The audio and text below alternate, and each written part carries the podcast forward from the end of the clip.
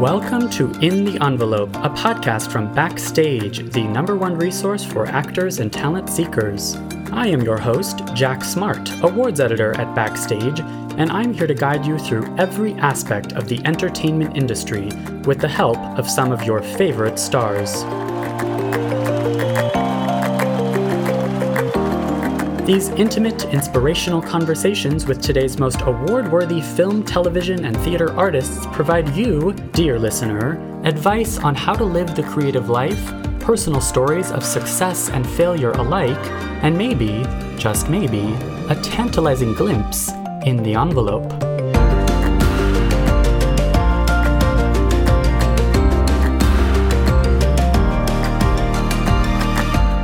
I have to be bad if I'm actually, if I'm really working on something, it's not going to be good all the time. It's going to be bad. Like, but then when I do it again, it might get a little better.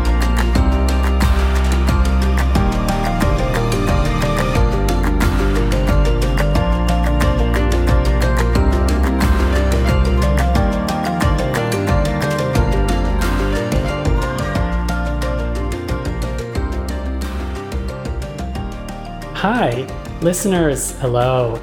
This is Jack. I am here with a very special guest today, and no, I'm not talking about the uh, four time Emmy winning actress that you just heard a snippet from. Ben, do you want to reintroduce yourself? Hello. Uh, yeah. Hi, listeners of In the Envelope. this is Benjamin Lindsay, managing editor here at Backstage.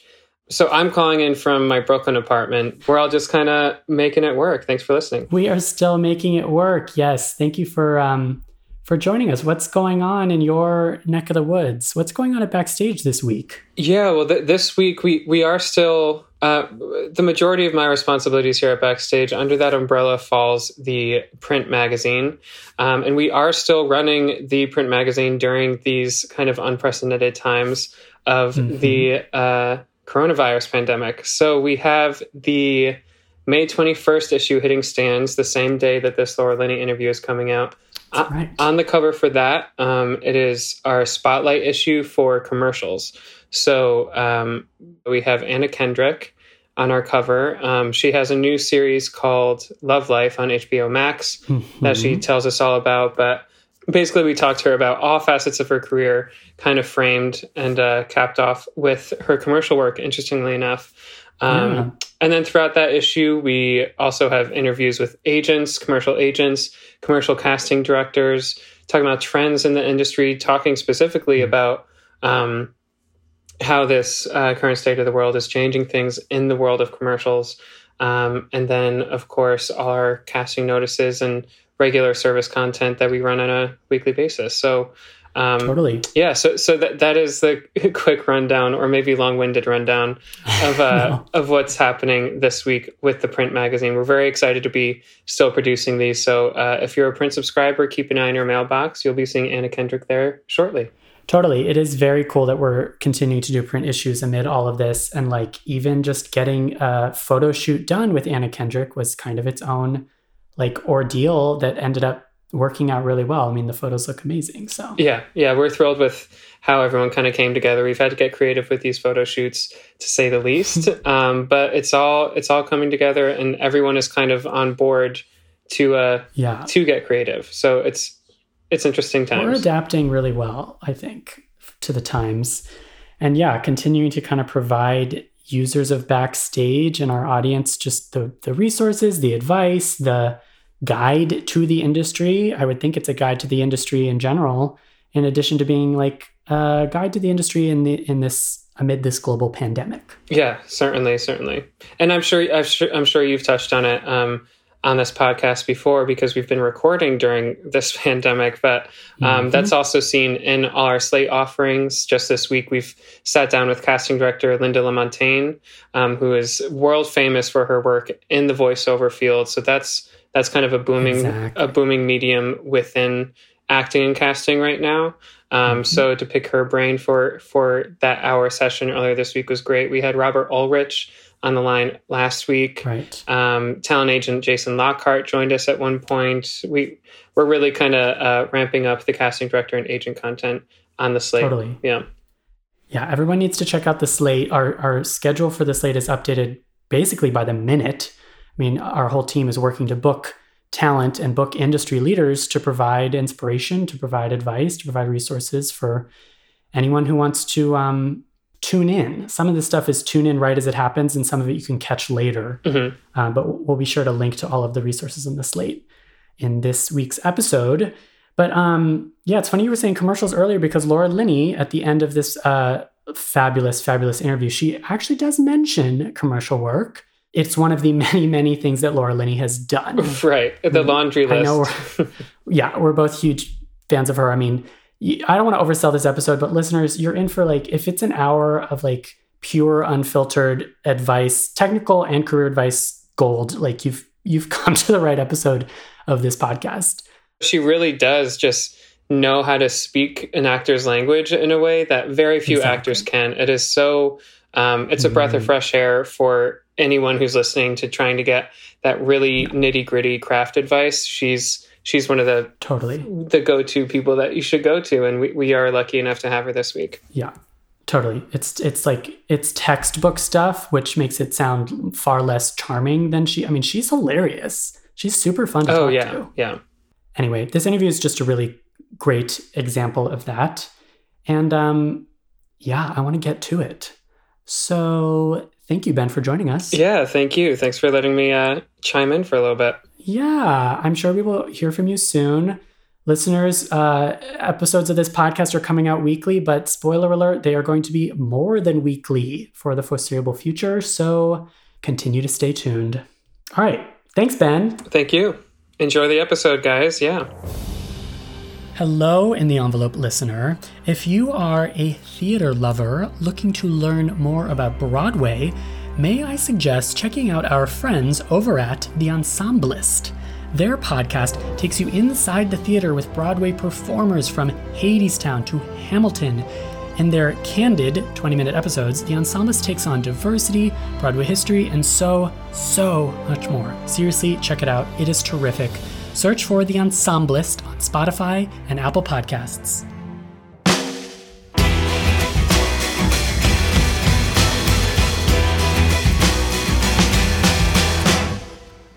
Three time Oscar nominee, four time Tony nominee, and four time Emmy Award winner, Laura Linney is known for her technical prowess and innate humanity on stage and screen. The star of John Adams, The Savages, The Big C, and 12 Broadway shows, including this year's My Name is Lucy Barton, Laura has steeped herself in the craft of acting since her childhood in New York and training at Juilliard. She now stars as Wendy Byrde in Ozark, Netflix's crime drama from Bill Dubuque, Mark Williams, and Jason Bateman, which last year earned Laura her sixth Emmy nod. Here's our chat with the masterful Laura Linney.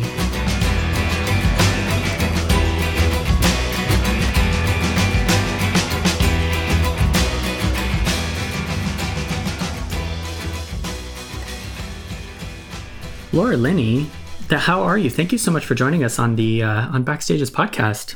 My pleasure. Happy to be here. You sound great. Whereabouts well, are you? I'm in the northwest corner of Connecticut. Okay. Oh, okay. Cool. Just hunker down. Are you uh, keeping busy? What's your quarantine life like? Well, I'm hunkered down. I'm here with my husband and my six year old. And okay. so I am homeschooling him. Wow. Which is keeping me so busy. you know, it's it's uh my I always I always had great appreciation for teachers, but yes. like many of us now, it's just through the roof. I, yes. I don't know how to do it. trying yes. to keep the, the focus of a six year old you know they and because i'm his mother he just wants none of it so it's been a challenge oh sure sure and it's sort of awkward like if this it's an awkward amount of time i feel like until the end of the year like it's there's only about a month left I know. So it's like we all have to completely revise how these kids are educated, but then it'll be summertime all of a sudden. Yeah.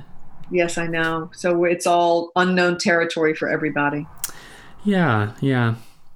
It is a very weird. I was, you know, obviously was really hoping to uh, do these interview, do these podcast recordings in person, but sure. I know we're gonna do the we're gonna ma- we're managing the best we can. I know. I hope that when this is over and we and our lives continue on, we're on the other side of this. Who knows what that will look like? but I, I certainly hope that people will want people to come back in and do this in person. I hope that now that we realize it's possible to do it this way, that people won't just clam onto this. Yeah, well, and like you were saying about appreciating teachers, I appreciated theater and live entertainment and the the act of coming together to experience art, but it is a renewed appreciation for it yes, now. I know. well, it's it's never been fully taken away from us before, so it's right. It's and you know the fear of looking in the future and realizing it might not restore for many years is you know is just makes me despondent. Same. Yeah. Yeah. And you're you so you were affected by this just like everyone else in terms of but you did have some interesting timing with your your Broadway show had wrapped up and Ozark was set to be released. It was released right on schedule kind of just after everything was shut down. So, I mean, going forward, what else did you have in the pipeline or how else was your was your career affected by this? Well, there was a movie I was supposed to do in mm. Ireland in July, which now is being pushed to whenever we can do it.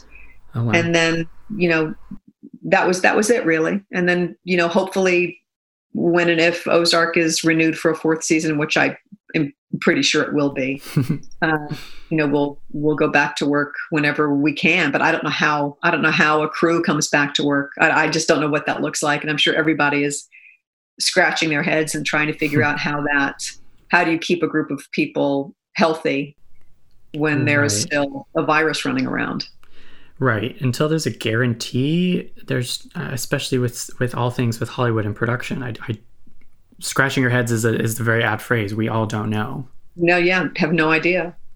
It's a very it's a very strange thing.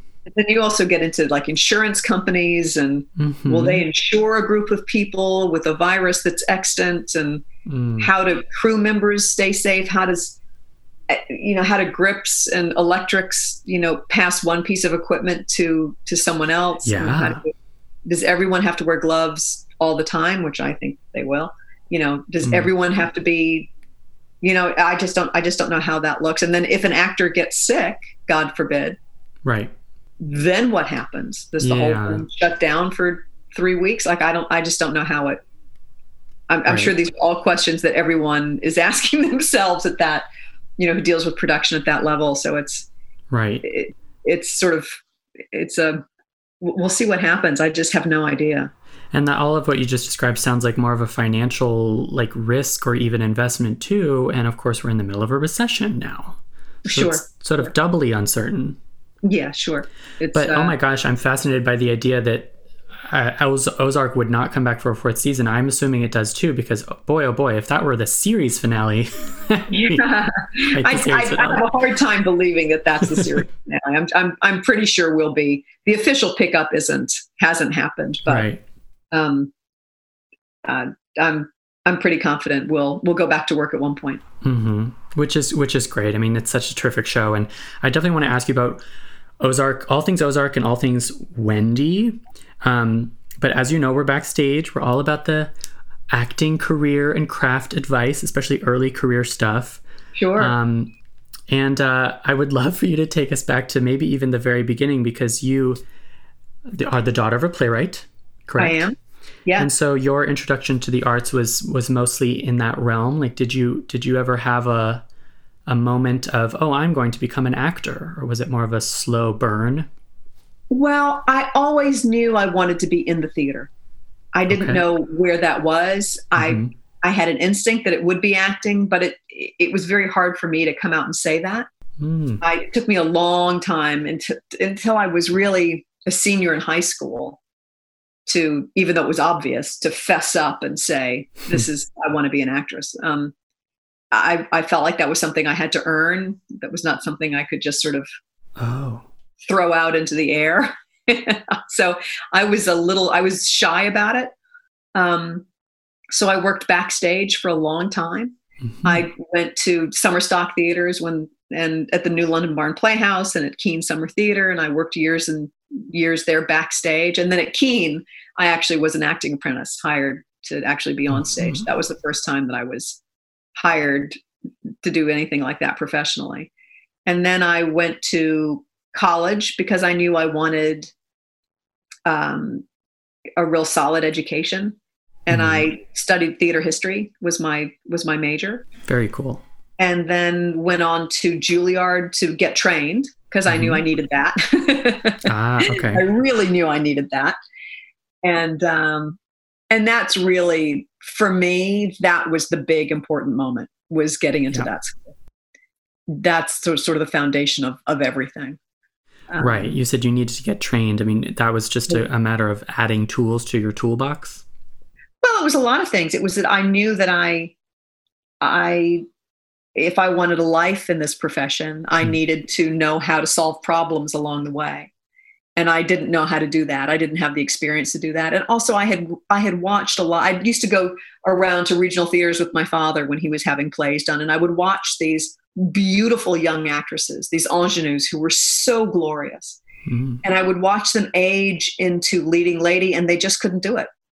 Like something Oh. happened where instinct stopped, and they had no technique. Hmm. And I would watch them just sort of disintegrate. And that was when I realized, oh, I need to go get trained. That's I, interesting. I really, I really need to know what I'm doing because instinct is delicious and it's Hmm. wonderful, but it will only take you so far Mhm, and mhm. um, you uh, you have to either have just an inherent actor brain that will bridge you to the next level, or you need to go get trained. So interesting. um, I that's just what I saw, and that was just sort of what I understood to be true. So I applied to to drama schools out, out of college, and was somehow, by the grace of God, got into got into Juilliard. And it, and it was building that foundation that you say. That's interesting. That it's because you saw examples of other actresses, even other. Is it is it sort of about type, where you wanted to get enough skills in order to be able to play a variety of types? No, I just I wanted to be able to do this for a very long time.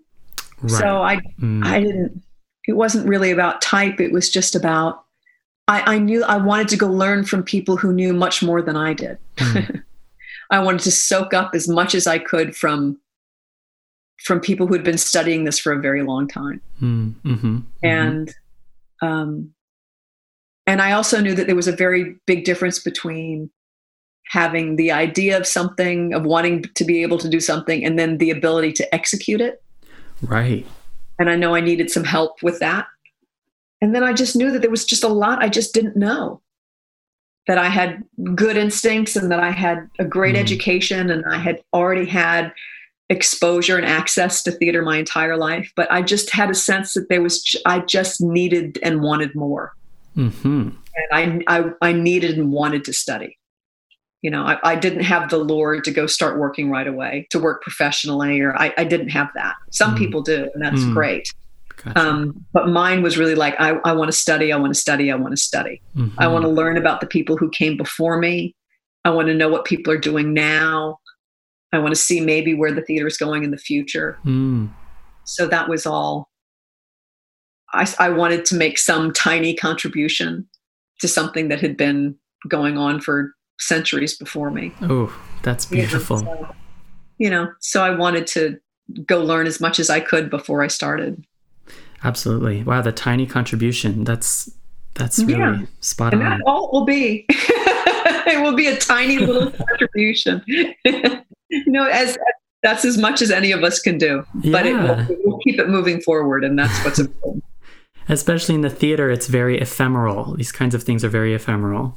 absolutely and it changes with each culture and our culture is you know Yeah. all is fascinating right now so what does theater do for us now you know what does it provide now Um, Right. And what what have we taken from what the people who came before us what have they given us to allow us to do what we're doing now Sure. Yeah. and what are we passing on you know Hmm.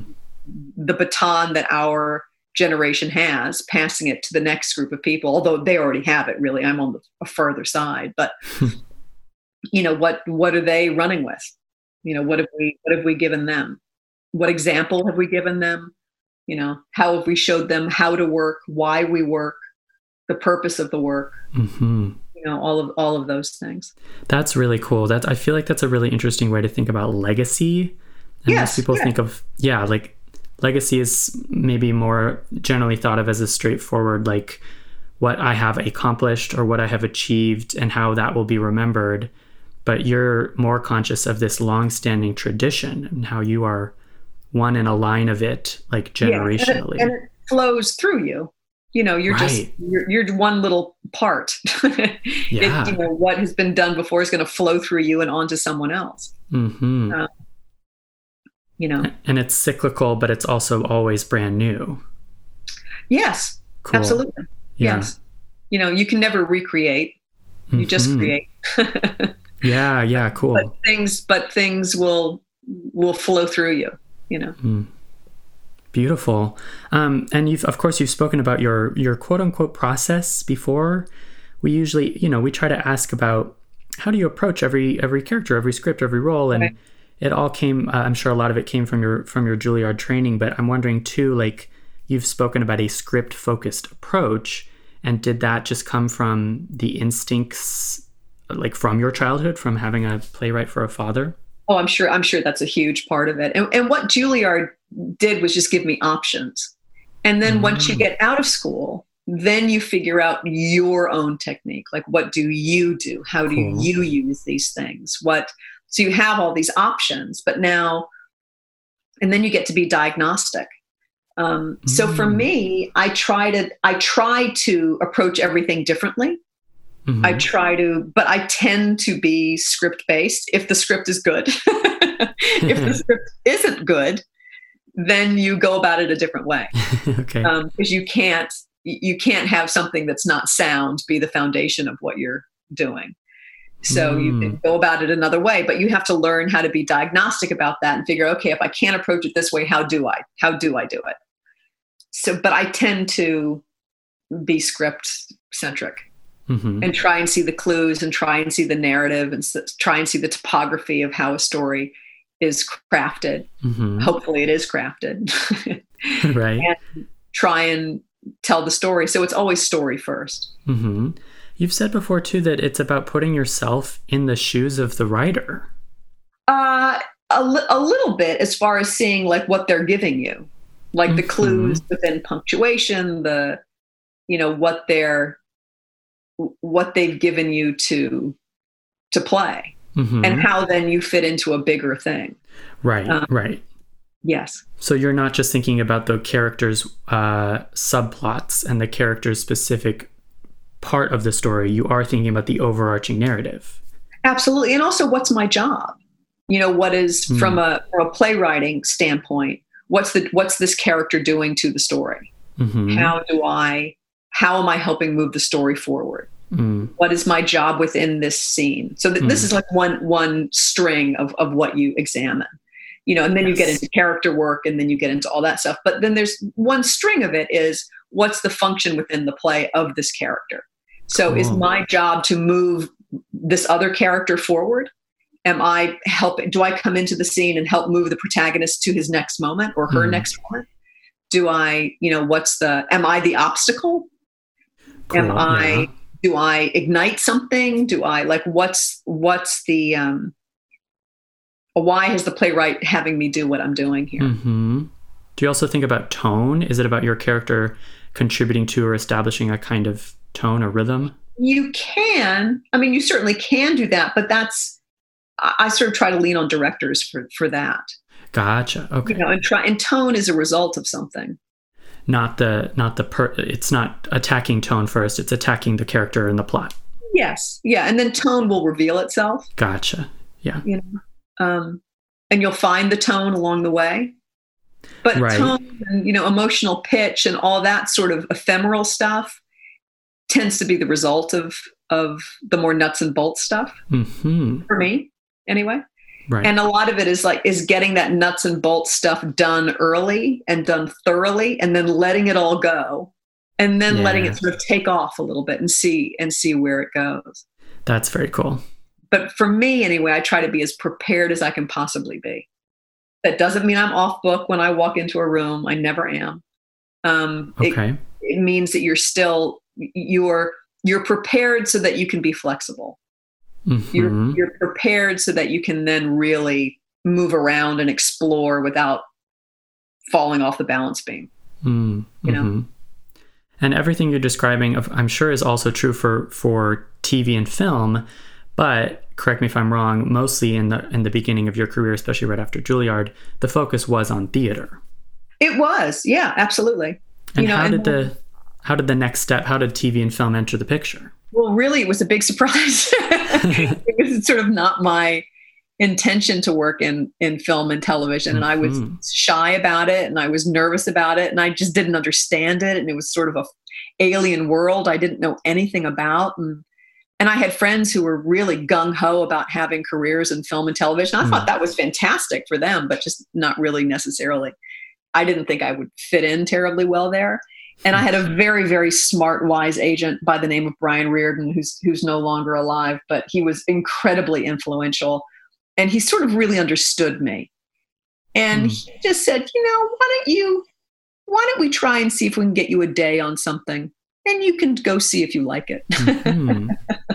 he was very, very smart with me, and and so I did. I did one day on this. I did two days on something else, and then by the time I was cast in Tales of the City, Mhm. which was my first really big um, camera job where I Mhm. was in something from beginning to end.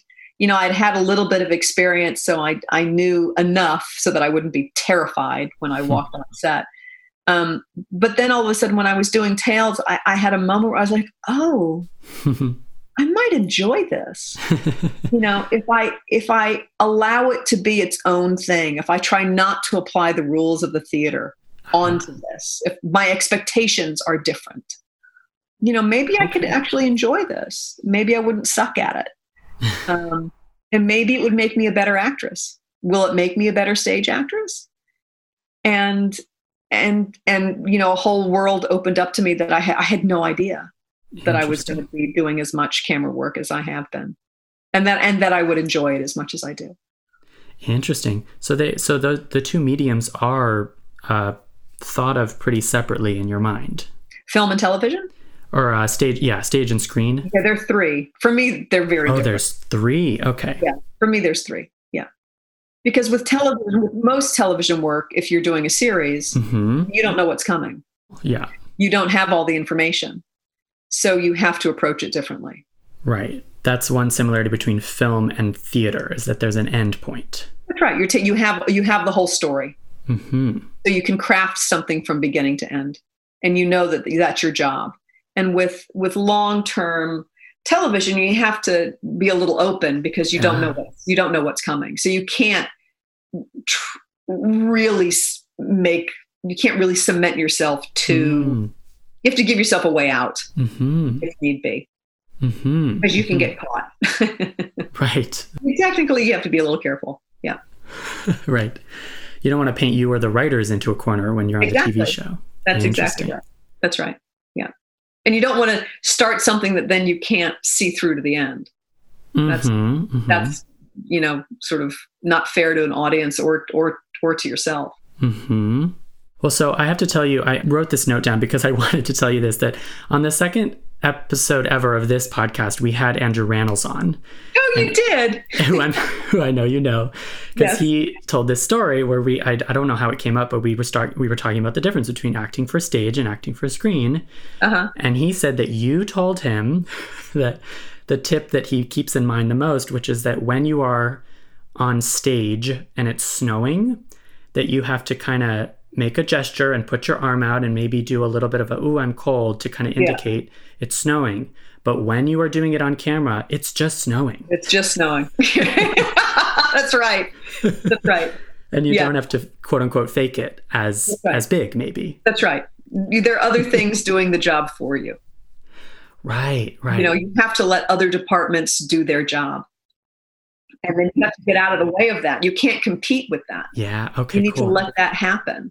And like, where do you fit into the balance of everything? hmm You know, I remember on the first movie I did, or one of them was a movie called Lorenzo's Oil, and I had this long Mhm. walk. I came out of a school schoolhouse building downstairs, across the street, down the street. I had this long walk, and at one point a leaf blew by, and it was fall. And, and, I, and I realized I didn't have to create the leaf. I didn't have to react to the leaf. like there was really a leaf going by. And I didn't have to do anything. I didn't have to create a lot. I had to just do my part of it and and let the other mm. stuff support me.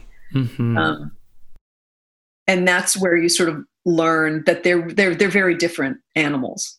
Mm-hmm. Um, you know, I think of it as like tennis and swimming. They're okay. both athletic, but they're very very different. Yeah, yeah. So it sort of frees you up to think about your your one role in the whole production process that's and right. everything else that's not a part of that you you let go of. That's right. That's right. Like hair and makeup ain't your job. Right, right. You can contribute to it, but it's not your job. Like you were saying about like direction and direction being about tone, to right. to an extent that's that's your responsibility, but mostly that's what the director is there for. And also the editor. You know, editors oh, sure. Television and film is really made in an editing room and, and pacing and all that stuff is is um you can certainly try mm-hmm. to do mm-hmm. that. And and I do, but it can be completely changed in the editing room it's shocking how things can be completely Absolutely. reworked tonally and pace wise and, and it's amazing mm-hmm. and also sound like what the difference of, that sound can make Ooh. in film and television is enormous. It can change everything. Interesting. so it's it's when you get knowledgeable about what happens technically with film and television it's really fun. Yes. You know when you when you become adept at realizing like what's the resources that you have at your disposal and really what's your job and what isn't your job it's uh it's exciting. Mm.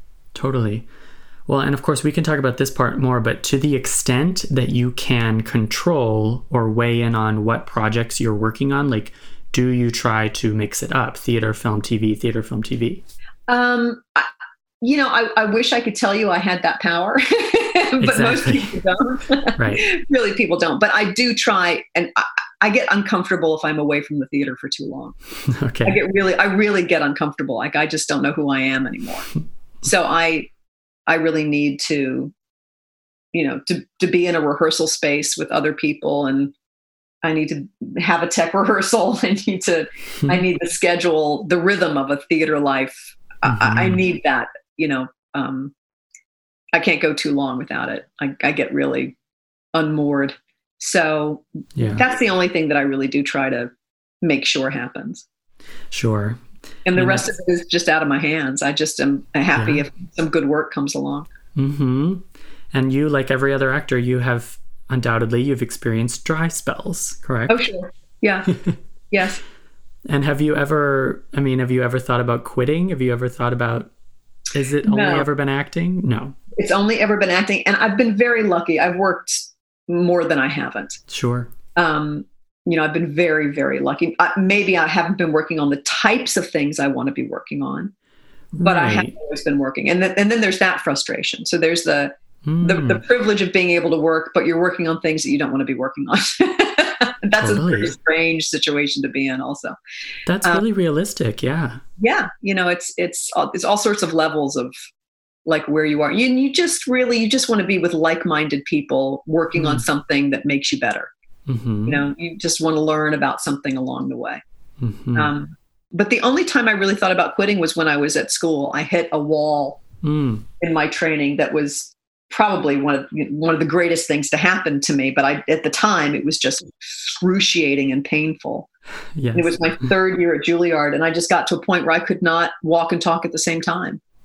And okay. for the first time in my life, I was on stage and I didn't want to be there. I was doing Ellie in Heartbreak House and I was terrible. I was just god awful. and I could not find my way in and I didn't understand the text and I just couldn't relate to anyone. And it was misery. I would come off stage and just burst into tears. I just, I, I, I just, you know, the thing that it was like the spirit of the theater had just deserted me and it was awful. Wow. And I went to, there was a brilliant teacher named John Stix. He called me into his office and said, You know, so I hear you're thinking about dropping out of school. And I said, Yeah, I am. He goes, What you don't understand is that this is where you're supposed to fail. Oh. You're supposed to fail here. This is where you fail. And once you fail, then you can really start to learn. Mm-hmm. And I didn't know that at the time, but he was absolutely right you know, it's sort of I I was almost inevitable that I get to that point and then start to rework myself Mhm. and what I was doing Yeah. because what I what I was doing was not working. it did not work, Yeah. and I had to find a different way to to if I wanted to, you know, work on a different level. I had to find a different way in. hmm It was the best thing that could have happened to me, but it was excruciatingly painful, and it was really uncomfortable for about a year. Like really Okay. brutally uncomfortable for a full year. Wow. And Okay. um, yeah, I really wanted to to go join the Peace Corps. Is what I really wanted to do. okay. And um, That's fascinating. I was told to stick with it, to have faith that this was an important part of my training, and and that it was a good thing. It was really a good thing. Hmm. Um, and they were right. And thank God they were Right. and thank God I listened to them. But it was it was and I just felt shame. I just I just felt terrible. I just I, hated myself. I hated I just thought I this is I'm wasting my time. This is a nightmare. Oh, it was awful. It was just awful. And you felt that way for a full year. yeah, and I developed terrible stage fright during Oh that. gosh. Wow. Oh yeah, it was really bad. It was just like I just hit a real crucible, a real Hmm. white hot terrible time. And I was forced to grow in a different direction. hmm and Um, reconnect but I had, with your to, I had to earn it. I had to sit in it for a long, long And- time. Earn it. Yeah. And make it sustainable. Yeah. Yeah, yeah. And it, and I guess school is truly the ideal place to do to have that kind of a crisis. Yeah. I think I think there's also, you know, there's the very wrong thinking that if you get into a school like that, or if you get into any any place, that you're not allowed to fail there. That You're Hmm. only supposed to be great there. And once I once I really understood that of course this is where you are supposed to be bad Yeah. and you sort of have to be bad before you get better. Hmm. You have to allow yourself to be terrible. And it was a great lesson. And I take it with me, you know, like I have to be bad. If I'm actually, if I'm really working on something, it's not going to be good all the time. It's going to be bad. Like, but then when I do it again, it might get a little better. Right. And it's the same, the same thing goes for writing. Like, writing is about rewriting.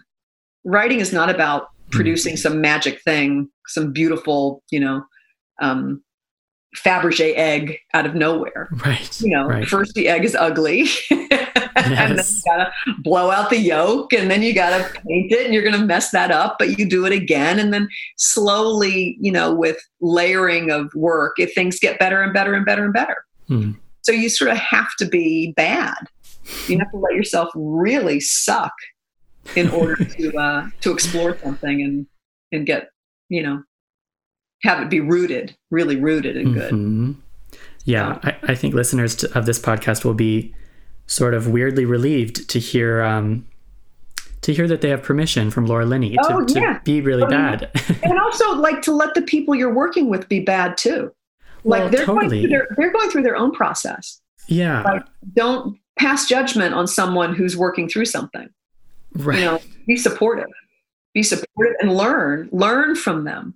Like see what's Yeah. happening and why is it not working? And then watch, like be amazed when they figure it out and take the next step forward. It'll blow your mind. It's a wonderful thing to witness. Yeah. You mentioned earlier the idea that also you're not, it's not true that no actor has ever worked with spectacular writing all the time. Like Yeah, that's no. not realistic. It's like you're Yeah. gonna, you're gonna work with material that's not at its highest potential. That's right. And and you know, sometimes things come together and sometimes they don't. sometimes you'll have experiences that are great Yeah. and those are magical and you have to enjoy every second of those. Gotcha. And then sometimes you're going to be in productions that just don't work and they're painful and it's awful and it's embarrassing, but you learn a lot. You're gonna learn maybe more from those experiences. Absolutely you do. It's it's humiliating, but they're important. So a, a hundred percent batting average is is impossible. Well, I wouldn't want that, quite frankly. Oh, uh huh, I don't. I don't think you grow a whole lot. Mm, You know, there's something to be said about grit and what that will do for you, and and there's something also about forgiveness. You know, you need to Mm. forgive yourself and let yourself get better and develop. Um, mm, but it's it's hard when we live in a in a world where culturally, you know, you're expected to be great all the time. Yes. And you're sort of punished if you're not. And that's just that just goes against what being an artist is all about.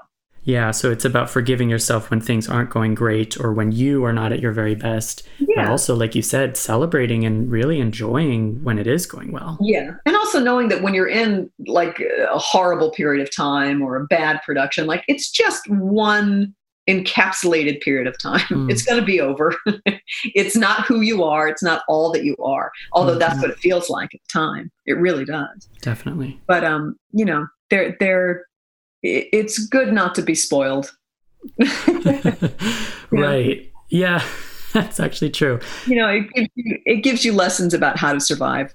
Yeah, if I mean if everything's going swimmingly all the time, then when things suddenly do not, you're in for a rough you're, in for a rough patch. Very, very rough road. yeah. Yeah. Can I ask you, um, how do you memorize lines? Oh, that's a good question. Um, it depends on what it what I'm learning it for. Hmm. Um, Which medium? y- yes, and how much of it there is to learn. Oh, Um, but really, I try and know what the thought is behind the line, and then the lines come much easier oh, okay. if I understand why I'm saying what I'm saying.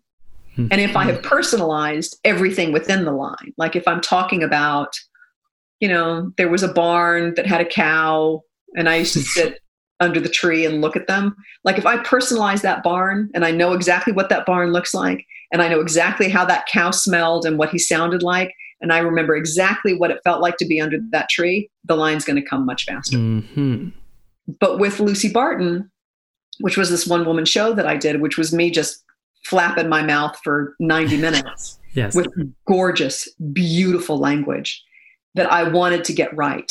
You know, that I I knew I'm not a machine, so I was never going to be word perfect the entire time, but I really wanted to serve that language as as as well as I could. That that took a long time and it was it was really daunting. It took me 3 weeks to learn the first line because I was Wow. just, I think I was just so terrified and then the rest of it came much easier, but it was Hmm.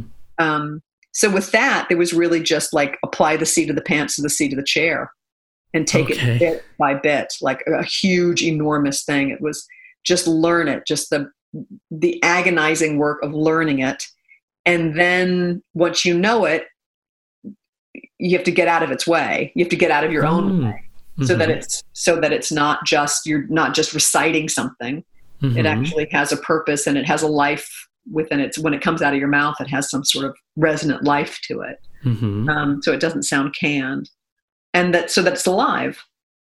You, Right. you can always kind of hear language when someone is either ahead of the language or behind the language or self-conscious about the language. Oh. It just becomes a little encased, and you Mhm. can hear it in some. You can hear it in, in an actor's voice, as opposed to when it's so deeply in the marrow of their bones. There's a it, there's it rings a truth that's really Hmm. it's what you strive for. Right. And in a one person show, you are reacting to yourself. Is that right? Well, not necessarily, or you're reacting to with Lu- Lucy Barton was also like the, there was no fourth wall, so hmm a lot of it was you know what it, a lot of it was was to the audience, and then there Mhm. was also the difference between language, which is reacting to an interior uh, impulse, or to an Hmm. exterior one. You know, and language will be different depending upon that as well. So Gotcha. you know you can tear it apart and turn it all upside down and but at the end of the day you need to know it Yeah. you need to know it so well that it's not an issue Right. you know you sort of can't start working on something unless you really know it well Hmm. Um, and I want to ask too. When you say personal, using that example of the um, the barn and the smells, when you are picturing that barn and using that imagery or using that that uh, that those that thought process, is that creating a character that is experiencing those things and seeing those visions, or is that your memories? it sort of starts with just fantasizing about whatever it is you're thinking about the reference and then Okay. and then through the eyes of the character Hmm. through the the the sensual life of the character whether if they have a you know but some characters don't care you know? Right, so you right. also have to take that into it. You can't overwork something. You know it has to be appropriate to to character and and then you also can't overburden it.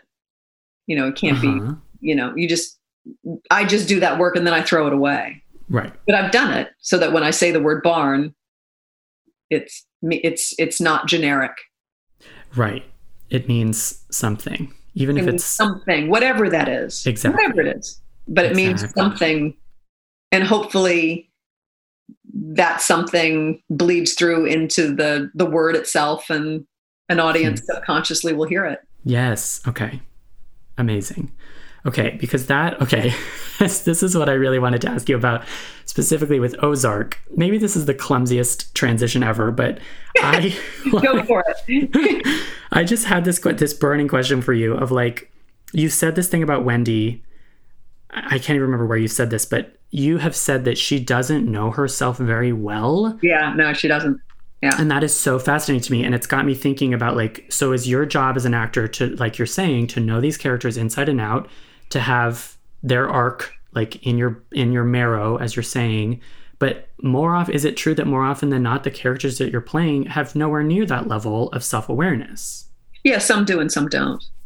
Uh huh some do and some don't. So it's almost like, have, but you still have to do the work so that it's right percolating underneath. So you're doing the work of of um, being. It's almost like you're. Are you uh, playing ignorance? No, it's not ignorance at all. Okay. No, but with her, it's instinct. Instinct rather than yeah. okay because there's something about the idea of Wendy not knowing herself and not knowing her family and that whole family not knowing themselves very well. Well, none, none of those people know know themselves very well. And but it's, it's, a whole cast of characters of people who don't know themselves or each other. And right. as the show goes on, they learn more and more about themselves and more and more about each other. Mm-hmm. It's really fun to play when things are revealed about someone to someone else. It's it's fun. She's very reactive. Yeah. She's extre- she's impulsive, she's reactive, mm-hmm. and, you know. She's it, yeah. It goes back to what you're saying about TV being this thrilling take it as it comes experience. Yes, absolutely. And so it, it worked well with the medium itself. Right. So when I made that decision, I was like, oh, this will this will sit well regardless of what happens to this character. Okay. It will it will it will serve the medium that it's being written for. Exactly. Yeah. Because I often ask on this podcast, especially when we talk about TV, it's fascinating to ask, like, first of all, what were your impressions of the character? And then how have those impressions changed? And it sounds like Ozark is sort of the perfect example of the perfect way to talk about that because yeah. Yeah. it's safe to say you didn't know anything about what would happen to Wendy, and Wendy herself didn't know how she would be changed by the events of the story. Correct. Amazing. And but but I started with the premise of, and I remember talking to my showrunner about this before we had even shot the pilot, mm-hmm. that there would be themes of identity. Okay. Like if this is about identity. Mm-hmm. And I started with the premise of this is someone who doesn't know themselves very well. Wow. And this is a family that does we don't know each other and we don't know ourselves. Mm-hmm. So I started there. And it's almost like that puts you more in the moment throughout the process. Absolutely. Yeah. Yeah. Very cool. And then, and also you, and I sort of believe if, if you're not surprised every day, if something doesn't surprise you, like why, why do it? Mm-hmm. Like you have to be careful about being too knowing. Like you do all this work, but you don't do it to be, to encase yourself and to be knowing. Right. You do it so you can discover other things. Amazing. Okay. You know, you do it to keep it alive, not to limit yourself. Mm-hmm. Because when people come on too knowing, they've already made every decision. Sure. And decisions are made, and it's sort of plotted out, and there's there can be kind of no life to it. But you should be surprised every day. One thing should surprise you every day, just one. okay. So it's like there's two forms of over preparing, and one allows for flexibility, and one does not. Right. Yeah. Yeah. Exactly. Wow. Yeah. And with Ozark too, is it safe to say? I mean, I don't, I, we can't speak to Jason's exact process, but because the two of you are playing this complicated married couple, mm-hmm. does that same idea of like you have no idea, you don't know the first thing about each other and how right. how they right. react to different things? Is that how you guys chart this marriage? Uh, it's not. Uh, I don't know. Jason works very differently than I do, Okay. and I, I love working with him because of that. Um, you know, he has spent his entire life on sets, Mm-hmm. so he's very attuned to how te- how television and film works. Um, the way that I know the theater, he knows he knows film and TV the way that I know theater. Like it's just I've been doing it for so long and have been doing it since I, I've been around it since I was a child. There's a there's just an understanding of what it, will do for you. Mhm. So he's he's great that way. And, and then I'm, but we don't talk a whole lot about that. Okay. You get to a point also where there's just there's such trust with people who you've worked with for years, Hmm. and and it's it's fun to watch someone else work in a very different way. And then how does that ignite your own process? I mean, it's so fascinating to hear about this where you're providing such a window into your process because it is about like prepare, prepare, prepare, and then we we've heard it before, like you throw it out. The, Throw it you get- out. You have to throw it out. Yeah. Right. and a lot of the, the a lot of the preparation is really just so that you know the story like a lot of the nerdy kind of work that i do Mhm. is just a way for me to know the story well I've, I, it means i just get in it and i get my hands in it and i roll around in it and i you know i make charts i do all sorts of Oh, cool. nerdy stuff all sorts of nerdy stuff but just basically so that i can walk on from and then it allows me to start Mm-hmm. it, allow, it gives me the opportunity to start something but it, it certainly doesn't determine what's going to happen No, you know or how i'm going to play something especially when you're opposite someone else. That's right and also you're on a set you've never been on you're in clothes you've never seen you're sometimes Mm. you're working with actors you just met that day Mhm. like it just it roots me so that i can then be and it cuts my nerves down really sure. I me mean, less nervous because i feel like i've done everything i could do so now let's see what happens oh, fascinating. and then it sort of takes the pressure off me Mhm. yeah. Oh, so nerves are are are an issue. Oh, sure. Yeah. yeah. I, and I learned early if I'm not prepared, I, I'm, I get nervous. Uh huh. So the more work I do, the, the more relaxed I'll be. And if I'm relaxed, my father had this great expression was if you're, if you're relaxed, you can be precise. And if you're precise, you can be fierce. Ooh. So there's something about, you can be really specific if you're Mhm. Relaxed. If you're Mhm. nervous and then everything gets a little general and you're not in control of it and there's a little, ah, you know, you're a mess. But if you're relaxed, then you can really, um, you can be agile. you know? Right. General is such an interesting. It go, kind of goes back to what you were saying about like there there are certain things in your control and certain things out of your control. For example, on a set, and if you're focused and I guess yeah relaxed, then you're Mhm. only focused on the things that are with that are on your plate. Right. Yeah. And if you're relaxed, also you can take things in. Uh, Normally, if you're mhm. nervous, it's you're just It's you harder to listen. Hear, you can't respond. You can't. You're just so trapped in your own head that you can't. You know, and nerves are just something that you learn to deal with. I mean, everyone is going to deal with nerves. everyone is, particularly when you're just starting out. You have no idea what's coming. You're all of a sudden you're on a movie set, and there are people around you, and they're hair and makeup people in your face before the camera rolls, and Mhm. someone's yelling there and someone's moving equipment over here and it's it's it's you know you can lose perspective very quickly right. And is all of this is all of this true also for auditions? Oh yeah. Yeah. I think Are so. auditions a totally different beast, or do you approach them in much the same way? are they kind of are a different beast. Hmm. and i and i realized i would get incredibly nervous hmm when i first started. I was like why am i so nervous? Like why am i nervous? Other than just the nerves. Like what can i do to help myself not be so nervous? Hmm and I realized that I would look down at the paper that had, you know, the scene on it, and I would lose my place sometimes, Okay. And that would make me incredibly nervous. So I started marking up my script so that if I looked Mm. down, I could find my place instantly, and that calmed me down. Okay. I mean, I was still nervous, Yeah. but it was better. So it's trial and error. Yeah, and you've got to figure out your own technique. Right. This is where you are a student in life and you have to figure it out on your own. And you have to be diagnostic and you have to know yourself well enough about like how do I help myself here? What's the best way in here? How do I how do I do this? Um, yeah. and how do I demystify it so that I don't feel completely out of control? Yes. So I'm not is- able to, that I'm not able to do what I know how to do. Yeah, diagnostic is such a great way of thinking about it because I was I was going to ask you has there been a specific time probably not on Ozark but we we talked about the you're not always working with the greatest material has there been a time that you are so challenged that you have to pull out all of these tricks that you're talking about Oh, and sure. all Oh, of the oh, yeah. nerdy And stuff then it's still really bad, but you know, at least you're trying. at least you're trying something. And then there are times where like all that sort of work will overwhelm something. So you have to sort of really look at the Oh. material and be like, how does this, how much can this material hold?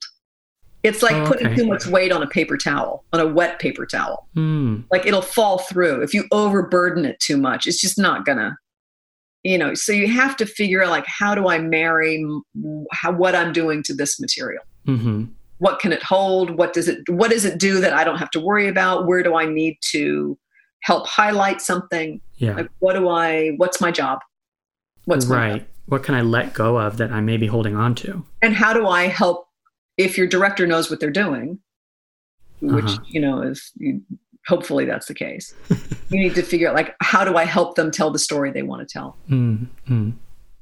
you have to be service to to a lot of people be of a lot of service You have to really be in service to the script, to the writer, to the director, to your fellow actors, to the to everybody.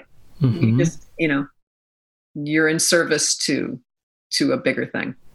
Yes, you've got your one role, and it's about maximizing your ability to contribute, and not much more than that. It's about helping. Yeah. Yeah, How do I help tell this story? amazing. And how do I help my fellow actors do what they need to do? Even if it's subpar, I mean, I re- I really appreciate your candor on that. Oh yeah. you know, how do I help someone who's really struggling in a scene? yeah. Someone who's so nervous they can barely see straight. Mm, mhm, someone who mhm. doesn't really understand what the scene's about like how do i help them how do i and how do i keep the scene on the train tracks? Mhm. And you certainly can't do any of that if you have not done your preparation and Right. your preparation to the point of being flexible. yeah. But it's, it's really like my hat is off to people who go on have one day on something. You know they're walking Yeah. the set they've never been on. They don't know anybody. They don't know what's going on. They're taking in the vibe of the set you know some sets are happy some are not Hmm. you know so it's it's really hard to like sort of jump in and jump out so i always try and be as available as i possibly can to to people who are just in and out you know because they do a, they're very important they provide a tremendous service to any show they give texture Sure. and and a new sense of life and they breathe fresh air into scenes and but it's it's not easy to do that like i'm warm i'm working every day so i'm warm and ready to go and Mm. people who who come and maybe haven't been on a set in a while and you know they Mhm. might need a little bit more time and they should be able to have that and they should not be they should feel good about it Mhm. about like having a process they shouldn't feel that they have to nail something right away that's just not realistic and usually not your best work Mhm. That's lovely. We we got to be realistic. It's true, yeah and and kind and forgiving to ourselves. yes absolutely yeah it's not easy to do what we do it's really not Sure. you know there's a you know it's not instant pudding and i, I say that a lot but it's not It's not just add water and go you know it just isn't it can be but hmm, There's my pull quote for this whole interview. It's not instant pudding. yeah there you go Laura, thank you. This is so wonderful. Can I ask you some not quite rapid fire, but very backstagey questions? sure How did you get your equity card? Do you remember? i was an understudy for six degrees of separation On what stage? on well it started on the the the mitzi and then went up and went upstairs to the beaumont Oh, Yeah. very cool. yeah i was very proud of that And what about your SAG card? my sag card i believe was for a commercial i assume i think or it was for uh, lorenzo's oil Hmm. but i think it was for a commercial And you mentioned your agent. Your agent had seen you mostly, or knew that you were mostly doing theater, but saw in you that you should try the the camera work. i guess god bless him because i wouldn't have done it otherwise And commercials were part of that. Yes, commercials were great because I I'd never been on a set in my life. I mean, Mhm. I'd grown up in the theater, I'd grown up backstage, I'd grown up in rehearsal spaces, so I knew the theater inside and out. And I didn't know what it was like to walk on a set. I didn't know what all those Mm. people were doing. I there was no back wall. There was no. I didn't know what to do. So being on a commercial set was great because it didn't matter if I was good or not. It really Oh. the acting was not important.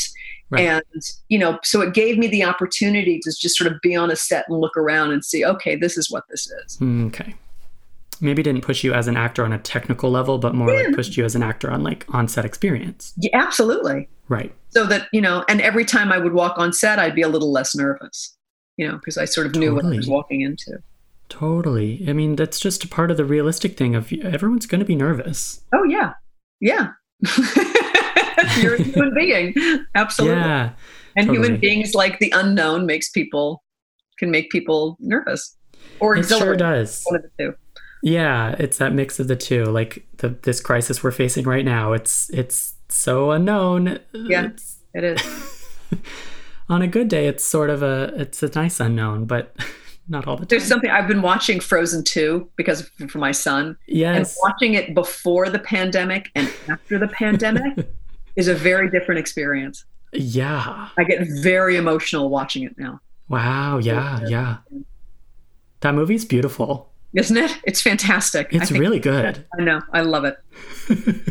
well, that actually brings me to the next backstagey question. What is one performance every actor should see and why? Oh, Lord. Wow. Does Um, not have to be Frozen 2. Oh God, there's so many. There's so many. Dodsworth. I think Ruth Chatterton and Dodsworth. Oh, wow. Mm-hmm. Yeah, is also like historically real, really important. Mm. You know, she sort of changed. You know, there was a there was a depth of psychology to that performance that Mm. I don't I don't I think was unusual for that time and for that genre. Mm. So Ruth Chatterton and Dodsworth. Excellent.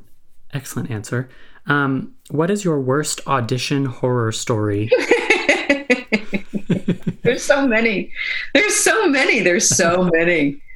You know, and then you just got to have a sense of humor about it and not take it personal. Mhm. you know you just have to not take it personally but i've been in rooms where casting directors were exhausted and tired and just didn't want to see anything didn't care i've, I've been in i had to, a tv commercial where i had to dance around like a chicken for Oh my gosh. chicken sauce was absurd and humiliating i've, I've worked like i was flown out for a, a uh, an audition with a big huge star who was just an asshole you know just was awful you know you make I, and i was doing a play at the time so i flew out after the evening show on sunday Oh. and you know and then flew all the way back for the tuesday night show and there was just no sense of ugh it was just awful so there's there's been there's a whole bunch of them and you got to just like leave them where jesus flung them you know just Right. Leave 'em brush behind. off and move on you don't want to work with them anyway you know Right. Yeah. Yeah. Let it go. Yeah. yeah and how and laugh And laugh. Yeah. Yeah. And then relive it on Backstage's podcast. that's right there you go um, okay, last question. What what do you have a number one piece of advice that you would give your younger self? I'm thinking maybe especially of that that one year you had in Juilliard where it was just your worst year to be an actor. I, think it's just to be a little to be a little kinder to yourself Hmm. i think more than anything you Hmm. know you gotta you have to be kind to yourself in the process hmm and I and I'm lucky because I I think the greatest, the best thing I had going for me is that I have a really good disposition for this business. I really do. Okay. Um, like I don't get overly stung if I don't get a part. I'm not competitive. I'm not jealous that way. I'm like my focus is is in the right place. I think. I hope. Hmm. I hope. But I think I would be kinder to myself. Wonderful. Yeah. yeah. That's excellent advice. Laura, thank you. This has all been my just- pleasure. it's been my pleasure. It's so great. So so happy to speak with you. Yeah, I'm so glad we were able to connect uh, from afar. Me too. And um, and I hope I run into you in person one day. absolutely, yes. When things are up and running again, I mean, next time we're at the theater, it's going to be a really, really, truly magical Oh, experience. can you imagine how exciting it's going to Right. be when the theater opens up again? Can you imagine We are not taking anything for granted. how exciting it's going to be? Yeah, I really look forward to that. totally, totally. Well, thank you so much, Laura, and uh, congratulations on Ozark season three too. It's really awesome. Thank you. Thank you so much. thank you. Stay safe. You too. Have a good one. Okay, you too. Bye.